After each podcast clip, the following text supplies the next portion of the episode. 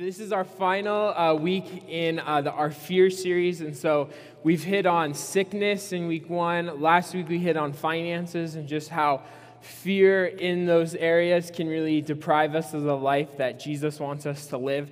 And so today we are talking about marriage. And so they wanted me to speak because I'm the expert, um, the marriage expert. So that is not true. Um, it's always interesting when topics like this come up and you kind of have to just go up there and stand it and just, you know, go up there and talk what the Bible teaches.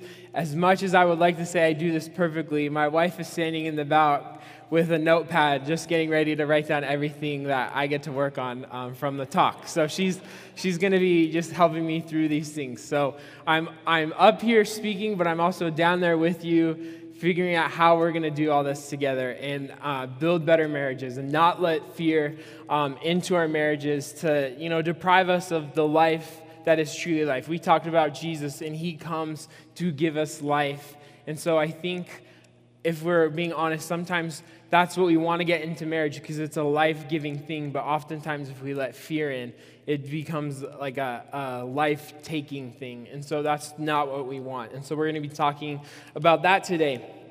And so, but what if you are single today? What if you have no plans to ever be married? I just want you to know that that is okay. I think sometimes the church kind of forces marriage on people, and we don't really talk about singleness a lot. We don't talk about what it means to just live you know, one with Jesus and to live that single life the correct way. And so it is okay if you're single. This is not to make you feel bad and make this a worry or a fear in your life. This is about marriages, but it's also about relationships. So if I can encourage you in anything, it's just that maybe figure out ways that you can use this and, and encourage other people that you have friends who, who maybe are married um, or if you're if you're younger and you know you want to be married in the future just think about it as a way to prepare you. What can you do now to make sure that these fears don't become fears for your marriage in the future and so that's just what uh, i just wanted to throw that out there today because i think a lot of times we just assume well everyone is married everyone has kids and so that's what all we need to talk about at the church but there's more people than that and so we just want to address that and let you know that we realize that and so today, what fears are creeping into your marriage? If you look at where, if you are married, what are some fears that you may have? Maybe you're not married and you have your own fears about marriage. But what are those fears? Are you, are you fearful of cheating? Are you fearful that you're not going to measure up to the expectations that the other person has in your relationship? Are you worried about being able to provide? Are you worried about maybe what kids mean for your marriage? What does having a baby, you know, do to the, what is having two kids? What is three kids? Marriage is all about transition and how we combat change in our lives. And are those your fears? Is it sickness in your marriage? Is it your finances? Are you worried about divorce? And so, throughout this series, we've been recommending resources that you can take to further study and further comprehend what we've been talking about. And so, today's resource is a book by Shaunti Feldhahn, that's her name, and it's called The Good News About Marriage Debunking Discouraging Myths About Marriage and Divorce. And so, as we move forward today, I'm going to be kind of telling you some quotes from the book. And so, there's going to be times where I do like four pretty long quotes. And so I just want you to hang in there with me to listen to them. Because what she does throughout the book is just debunk a few of the stats that we often hear on the news and get really stressed out about. She kind of talks about what it means to be a Christ follower and to live a healthy marriage and to not let the stats and the, the things that people might tell you from a secular point of view about what marriage is about and how we can apply it to our marriages. And so, um, it, this is a good day if you've never downloaded the app to do that because all those quotes will be written on the electronic version. And so if you want to do that, or if you go online to listen to the podcast at openlife.church, you'll find all of those written out as well. So if you want to go back, buy the book, you can, or if you just want to see the quotes that we mentioned today, you can do that. It'll be written out for you. And so I just want to start off with this quote from her book. She says that the marriage union is designed to be all in where a couple can be vulnerable, transparent, and forgiving, not on guard. The actions that come from being on guard create distrust, build walls, and sabotage marriages. They set in motion the very outcome that the couple didn't want, an outcome that too often comes because it feels inevitable. Because couples have a sense of futility when they most need hope instead. There's a passage in the Bible that says, without a vision, people perish. That's Proverbs 29 18. And the irony is that the hope people need, the good news truth that will give them strength to reclaim their marriage, is actually there. They just don't know it. And so today's big idea is fear sabotages marriage. And what we just want to explain is that in our marriages, so many times, I think we tell this story that, you know, half of marriages fail, so it's a really hard thing. Make sure you do your work. And so we, we were so excited to be married, and then the minute we say, I do, the minute we're off on our honeymoon, then that's like when worry begins. That's when fear starts. And it's like, I can't think of any other thing in our lives where we, we, we come to this big moment and then we choose to be fearful after that moment. And so maybe that is with what something that you're dealing with. But we just want to say, maybe if we changed our mentalities a little bit and said, you know, the minute we get married, there's hope, and this is going to be a great life, and things are going to happen, and we're going to work at this together no matter what happens, then maybe that can change the trajectory of our marriages in here. So that's basically the premise that we're coming from. Matthew 6 31 through 34 has been our theme verse for this whole series. And Jesus says, So do not worry about these things, saying, What will we eat? What will we drink? What will we wear? These things dominate the thoughts of unbelievers. But your heavenly Father already knows all your needs. Seek the kingdom of God above all else and live righteously, and He will give you everything you need. So don't worry about tomorrow, for tomorrow will bring its own worries. Today's trouble is enough for today. So it's important to realize that Jesus gives us hope for today. He had hope for us when we were talking about sickness. He has provision for you when we were talking about our finances. And the big idea today is that He gives us hope to not allow fear to sabotage our marriages. And so instead of thoughts about marriage, today we're going to address and talk about five fears of marriage. And so I just want you to know that not everyone's going to deal with all five of these things. And so maybe for you, only one of them hits. Hopefully, you can be encouraged by that. Or maybe if you're not married, you can look at these things and say, What can I do now to not let any of these five things that we're talking about come into my life when I know I'm going to be married? Or how can I apply these to my relationships? How can I just be a strong follower of Jesus and follow him with the hope that he has? And so here's kind of um, five. Um, if you if you do indeed buy the book, here's kind of the big things that she talks about. And so this is data from the Good News About Marriage book. So the first one is the actual divorce rate has never been close to 50%. It's significantly lower and has been declining over the last 30 years. Number two, marriages aren't just so so, the vast majority of them are happy. Number three, the rate of divorce in church is not the same as among the non church going population. It too is significantly lower.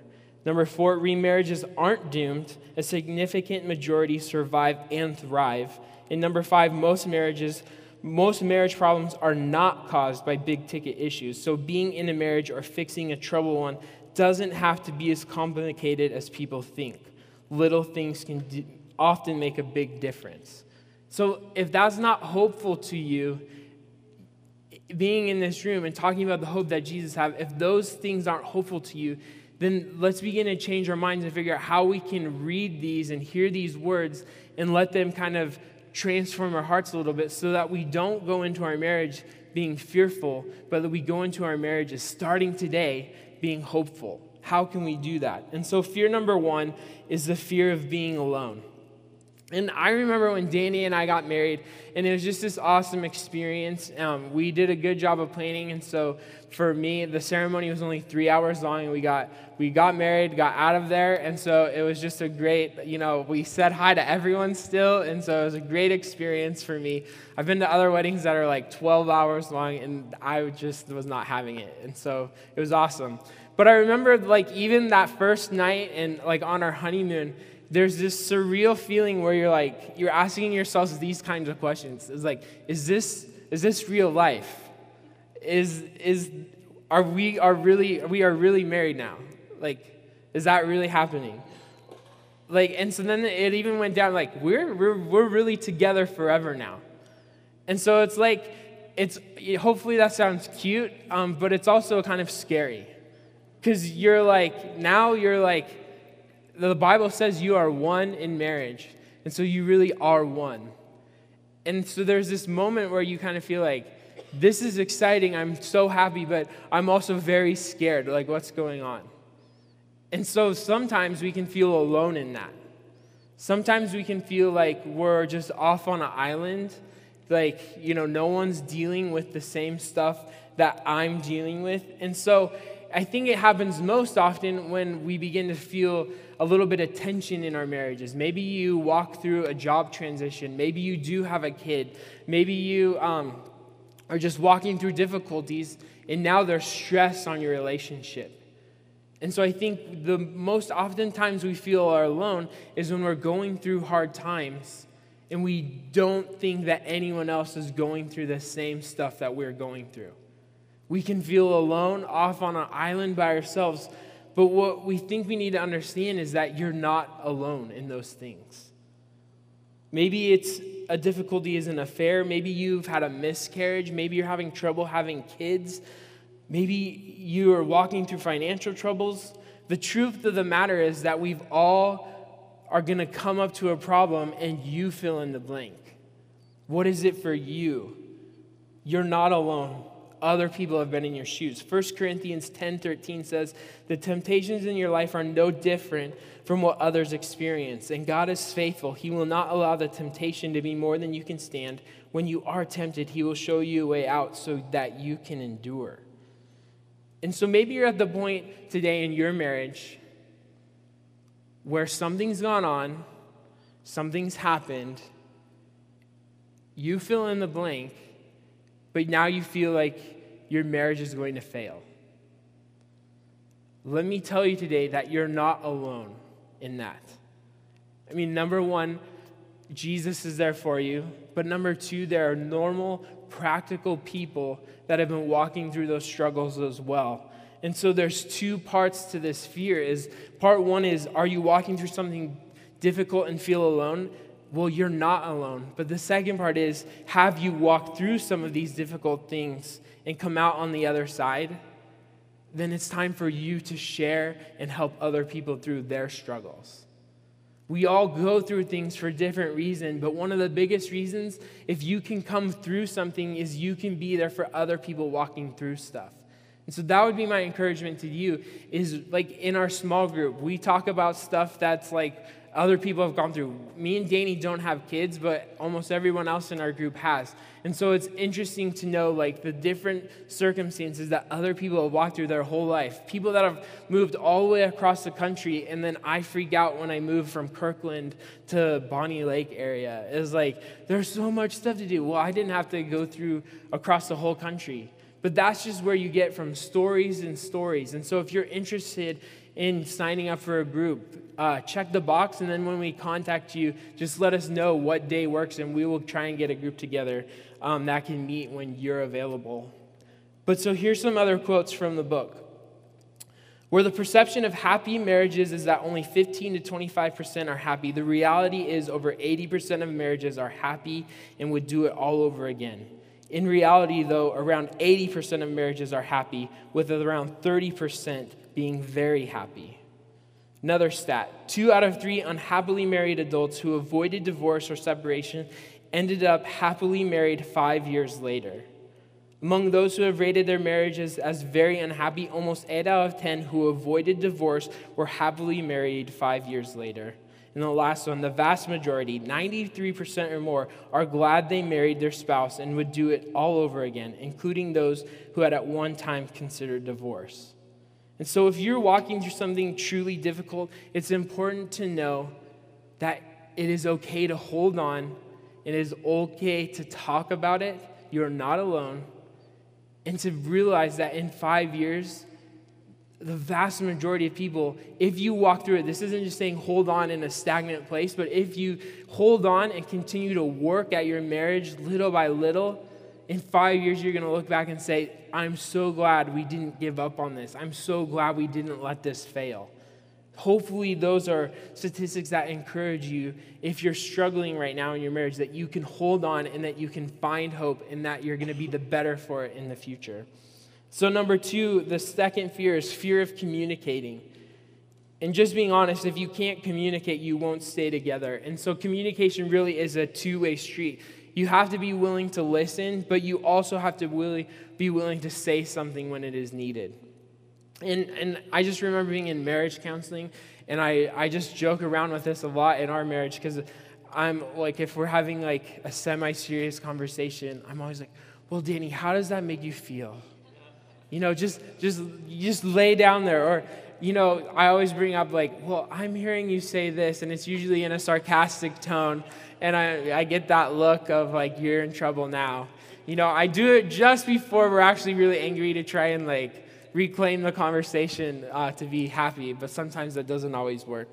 Um, but this is called active listening. It's you're you're in it to all, to listen, obviously, but you're also in it to contribute and to communicate. Communication isn't just talking, and communication isn't just sitting there and listening. Communication is give, putting your input in and receiving input back.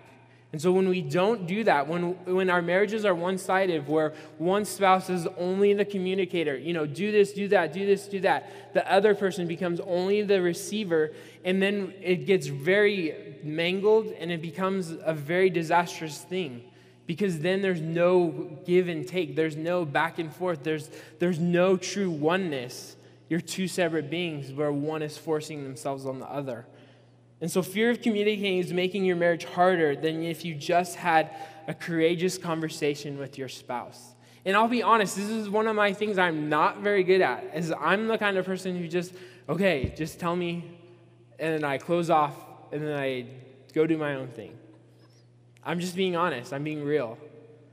But we can't do that if you're going to have a healthy marriage.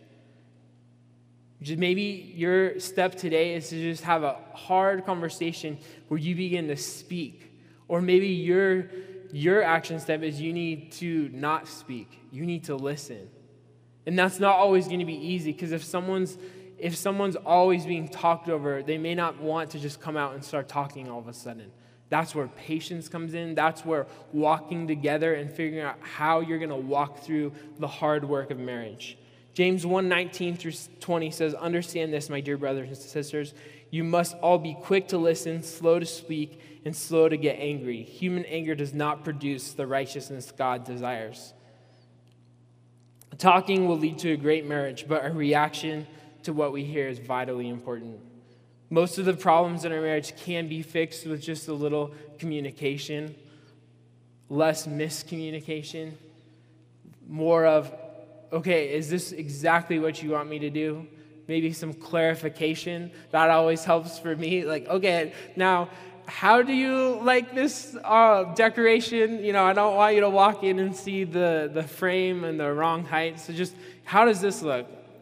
I'm, I'm really bad. We went shopping yesterday, and it's really funny, me and Danny, because I always ask her, okay, what do you, I just got these new jeans yesterday. And so I said, well, do you like them? And she's like, yes. And so then she goes, looks for stuff, and she asks me, it's like, how does this look? I'm like, I don't care. You look great in everything. You know, that's, that's my like go-to phrase. And so it's like, maybe, you know, even if you don't care, act like you care and say, oh, you know what? I like this one better than that one. You know, maybe that is what you need. Um, don't lie, but don't lie. But just walk with people, communicate back and forth together. But communication always allows us to move closer together and to love more deeply. 1 Peter 4 8 says, most, most important of all, continue to show deep love for each other, for love covers a multitude of sins. And I think when we communicate in the spirit and the heart of loving each other, then we are able to hear things that hurt sometimes. We're able to hear honest criticism as long as it's done in a loving way. We're able to hear it without going crazy about what we just heard. Where not all conversations have to turn into a shouting match, but we can sit down together and really talk through some difficult things. And those things come up all the time. But if you hold those things in, you begin to deal with them separately from your spouse. And so it's important when you're walking through sickness in your life of a loved one, or if you're dealing with a hard situation with your children, it's important not to just hold those things in, but to talk about and figure out a plan of how you're going to attack those things. And so that leads to fear number three, and that's fear of the unknown. And this is a byproduct of lack of communication because it breaks down the trust that we need to have in our spouse. Because sometimes our words and our actions can become a toxic environment. Sometimes we do things that unintentionally hurt our spouse.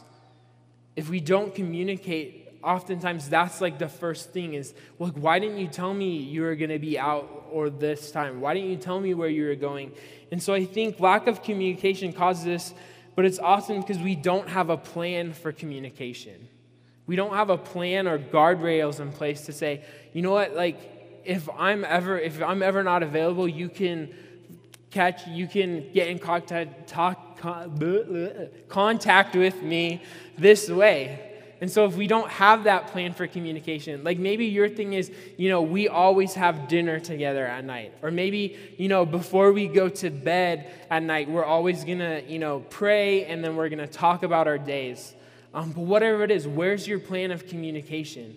Because the fear of the unknown just, it can start really small. Maybe it's just an insignificant thing oh, you didn't tell me you bought a big screen TV. Like, that's unknown. And th- like those things can explode to deeper issues. You know, you don't tell me what you do with any of our money. Like, why isn't there better communication? But those unknown things can just root inside of us and fester and grow until it becomes a way bigger issue than if you just address the unknown from the beginning.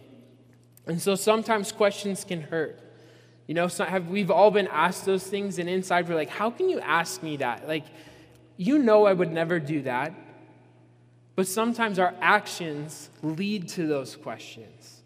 And so, if we are quick to live a life that doesn't lead to those questions, we don't have to worry about those kind of piercing questions of like, well, what were you doing? Where were you? Proverbs 3:24 says, "Guard your heart above all else, for it determines the course of your life." And so I want to just encourage you a plan of communication or maybe setting up guardrails. I know me and Danny have the, the like dumb friends app thing on our iPhones. So like I know she has a really long commute and so I most use it for like okay, is she on 405, 167 or 410? Like when does dinner need to be ready? Um, but if that's something that would help your marriage so that you knew where some your spouse was, like that's not a bad thing. We think like, oh, well, they just need to trust me of where I am. But if you have a, if you are literally one person, like that is more than okay to know where your spouse is. It's more than okay to know the email passwords that you each have or whatever it is that you have in your life. But to set those things up so that there's not an issue of distrust and that there's a beautiful one body spirit of trust in your relationship. And so this leads to fear number four is fear of intimacy. And so I think the fear of intimacy is the product of allowing the first three fears to exist in your life. Is how do you how do you deal with that when you do have distrust, when you don't know what's going on, when you do feel like you're alone? The byproduct is just a lack of intimacy Ephesians 5:21 through 28 says, "And further submit to one another out of reverence for Christ. For wives this means submit to your husbands as to the Lord, for husband is the head of his wife as Christ is the head of the church. He's the savior of his body, the church. As the church submits to Christ, so you wives should submit to your husbands in everything. For husbands this means love your wives." just as Christ loved the church. He gave up his life for her to make her her holy and clean, washed by the cleansing of God's word. He did this to present her to himself as a glorious church without a spot or wrinkle or any other blemish. Instead, she will be holy and without fault. In the same way, husbands ought to love their wives as they love their own bodies. For a man who loves his wife actually shows love for himself. And so people have used this verse to just say, you know what, it's the man's way or the highway. And this could not be further from the truth. If we're living in a biblical perspective of marriage, husbands invest to their wives just as much as wives invest into their spouses. There's mutual submission to say, you know what, I'm going to put your dreams, your desires over my own. And so it doesn't matter if you are a wife submitting to a husband or a husband submitting to a wife, we both are equally accountable for the work in our marriage. And so that's important that most of the problems in marriage, when you're talking about working through difficulties, the biggest issue that arises is when, when, is when one spouse is working harder than the other. But it's when they're both working together that you get this great like synergy together. That like we are gonna go through this because we're going together. Like you have gifts that I don't have, and I have gifts that you don't have. When you bring those things together, that's when marriage is at its most beautiful like fruition in our lives. And so if you're lacking intimacy, like what can you do to increase that? We like to say that right actions lead to right emotions, and what we mean by that is maybe you need to go back to maybe that way you tried to impress your spouse when you were first dating. Maybe go back to just holding her hand out of the blue.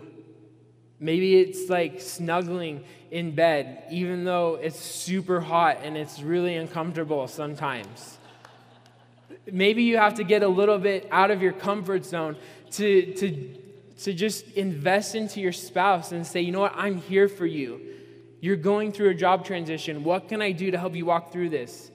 Man, you've been, this week, you've done a lot with the kids. Let me take them. Let me, you know, let you have a break back and forth, whatever it is. We each have different things that we're gifted in, and that's that's the beauty of marriage is that you can experience a whole new life together.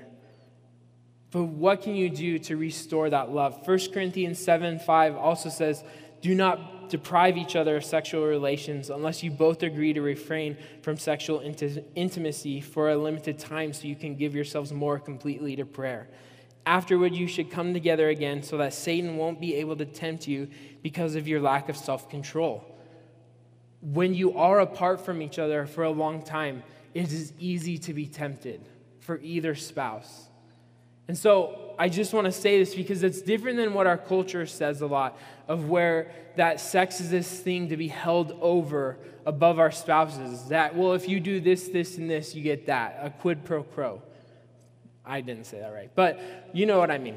But whereas in in the terms of scripture in the passage, if we're both submitting to each other, then you, the intimacy is a natural byproduct. But it's when we begin to hold that over people, even in, in non marriages, when we hold sex over other people, that's when it becomes very unhealthy. And you get into, you get into forms of people doing stuff that they didn't want to do. And so you never want to hold that over someone. And so just take that verse for what it is. But all this leads to the final fear, and that's fear of no hope. Hopefully, today you've seen, as we've been reading these quotes from this book, that you can see that there is hope for your marriage if you put in the hard work. And so, if you're at a point in your marriage and you feel like there is no hope, that is the time to begin trusting Jesus even right now, today, in the next 15 minutes that we have in this place together. Maybe you'll choose today to put your trust into Jesus and his plan for your marriage. And so, whether you're single, whether you're dating, engaged, if you're newlyweds, you're well seasoned in marriage, maybe you're separated, maybe you're divorced, maybe you're widowed, or maybe you're waiting, trying to figure that out. The hope of Jesus is for you today in whatever situation you may be walking through. He wants to shift your worry into hope. A quote, and this, this is kind of the frame of what I was thinking for this whole talk. This quote from the book says Imagine the difference to our collective consciousness about marriage and divorce if we began to say most marriages last a lifetime rather than half of marriages end in divorce. Imagine if when we got married, we were told, man, a lifetime of marriage is going to be awesome and you're going to love it. Yeah, we tell them the truth about the difficulties you're going to walk through, but oftentimes the best advice is, you know what? You better work really hard at this because half of all marriages end in divorce. That's a bleak way to look at such a hopeful expression of Jesus that marriage is. And so, maybe you need to walk today just with the knowledge that you're going to root yourself in Jesus and work really hard at your marriage, and you're going to convince and walk with your spouse together with them through all of the struggles you may be facing. And so some other quotes. And so take these for what they are. If you want to like dive into them more and research them, I'd encourage you to do that. But if if if anything, just be encouraged by some of the other statistics that we can gain from being married as Christians rooted in Jesus. Right now, according to one of the most recent Census Bureau surveys, 72% of people who have ever been married are still married to their first spouse. In other words, more than 7 out of 10 people are still married to their first spouse. Around 25% of first marriages may have ended because of divorce rather than widowhood. Many factors dramatically affect the chances of divorce. Those who marry young teens and young, young 20s, who don't go to college, who live together before marriage, and or who don't attend religious services together have a higher risk of a divorce. Those who get married in their mid 20s or later, go to college, don't cohabitate first, and or worship together could realistically have a 5 to 10% divorce rate. Weekly church attendance alone lowers the divorce rate significantly, roughly 25 to 50%, depending on the study. Wilcox documents that those who attend worship service regularly have an average drop of roughly 50% in their divorce rates compared to those who don't, do not. Simply stated, couples who go to church or other religious services together on a regular basis have the lowest divorce rate of any group studied, regardless of other factors such as how long they've been married. In a vibrant church with couples who are trying to put God first, more than half of them are not just happy, they are at the highest level of marital happiness and enjoyment. So, yes, that is a lot of statistics, those are a lot of figures. But if you're here today and you're at a point in your marriage where you would say, you know what, I don't know if we're gonna make it, can I just say that there is hope? You just being here is a big step in that, as we read. I mean, it's super simple things that can lead to an awesome marriage. If you just even pray together, if you would say each day, you know what, we're going to talk about our issues and we're going to submit those issues to the Lord, even that communication, if that's the only way that you're communicating, I believe your marriage will be strengthened. And so, what I want you to just realize is that the hope of Jesus in marriage is that it takes work. But He gives you the tools and the direction to be able to know you're going the way that He wants you to go. And so, marriage is not easy, but it's also not a curse. It's something to be super excited about. It's a daily work that we pursue because we know that it's worth it. And that's important. It's not just a relationship to further a career or to further your bottom line. It's a relationship that invests into the deepest parts of your soul. And if we hold to that, if we realize the eternal impact that marriage can have in our lives, then what does a little worry have to do with anything that we're doing in a relationship? When you walk through trials and you have the plan to walk through it together, what could possibly take away from your marriage? And so today, our action point is remove fear from your marriage. It's pretty simple. And so, just some four steps. What can you do today to remove fear from your marriage? Write down your fears Set up a time to share them with your spouse and create a safe place to share those things. And so maybe today that process is you just by yourself figuring out, okay, what do I need to deal with in my heart to create those safe places? What are the fears or issues that I'm dealing with and need to, before I communicate these things? But I believe that if we if we're in our marriages, if we're with our spouse, and we can just come together and say, you know what, what are we going to do today to impact tomorrow in our marriage?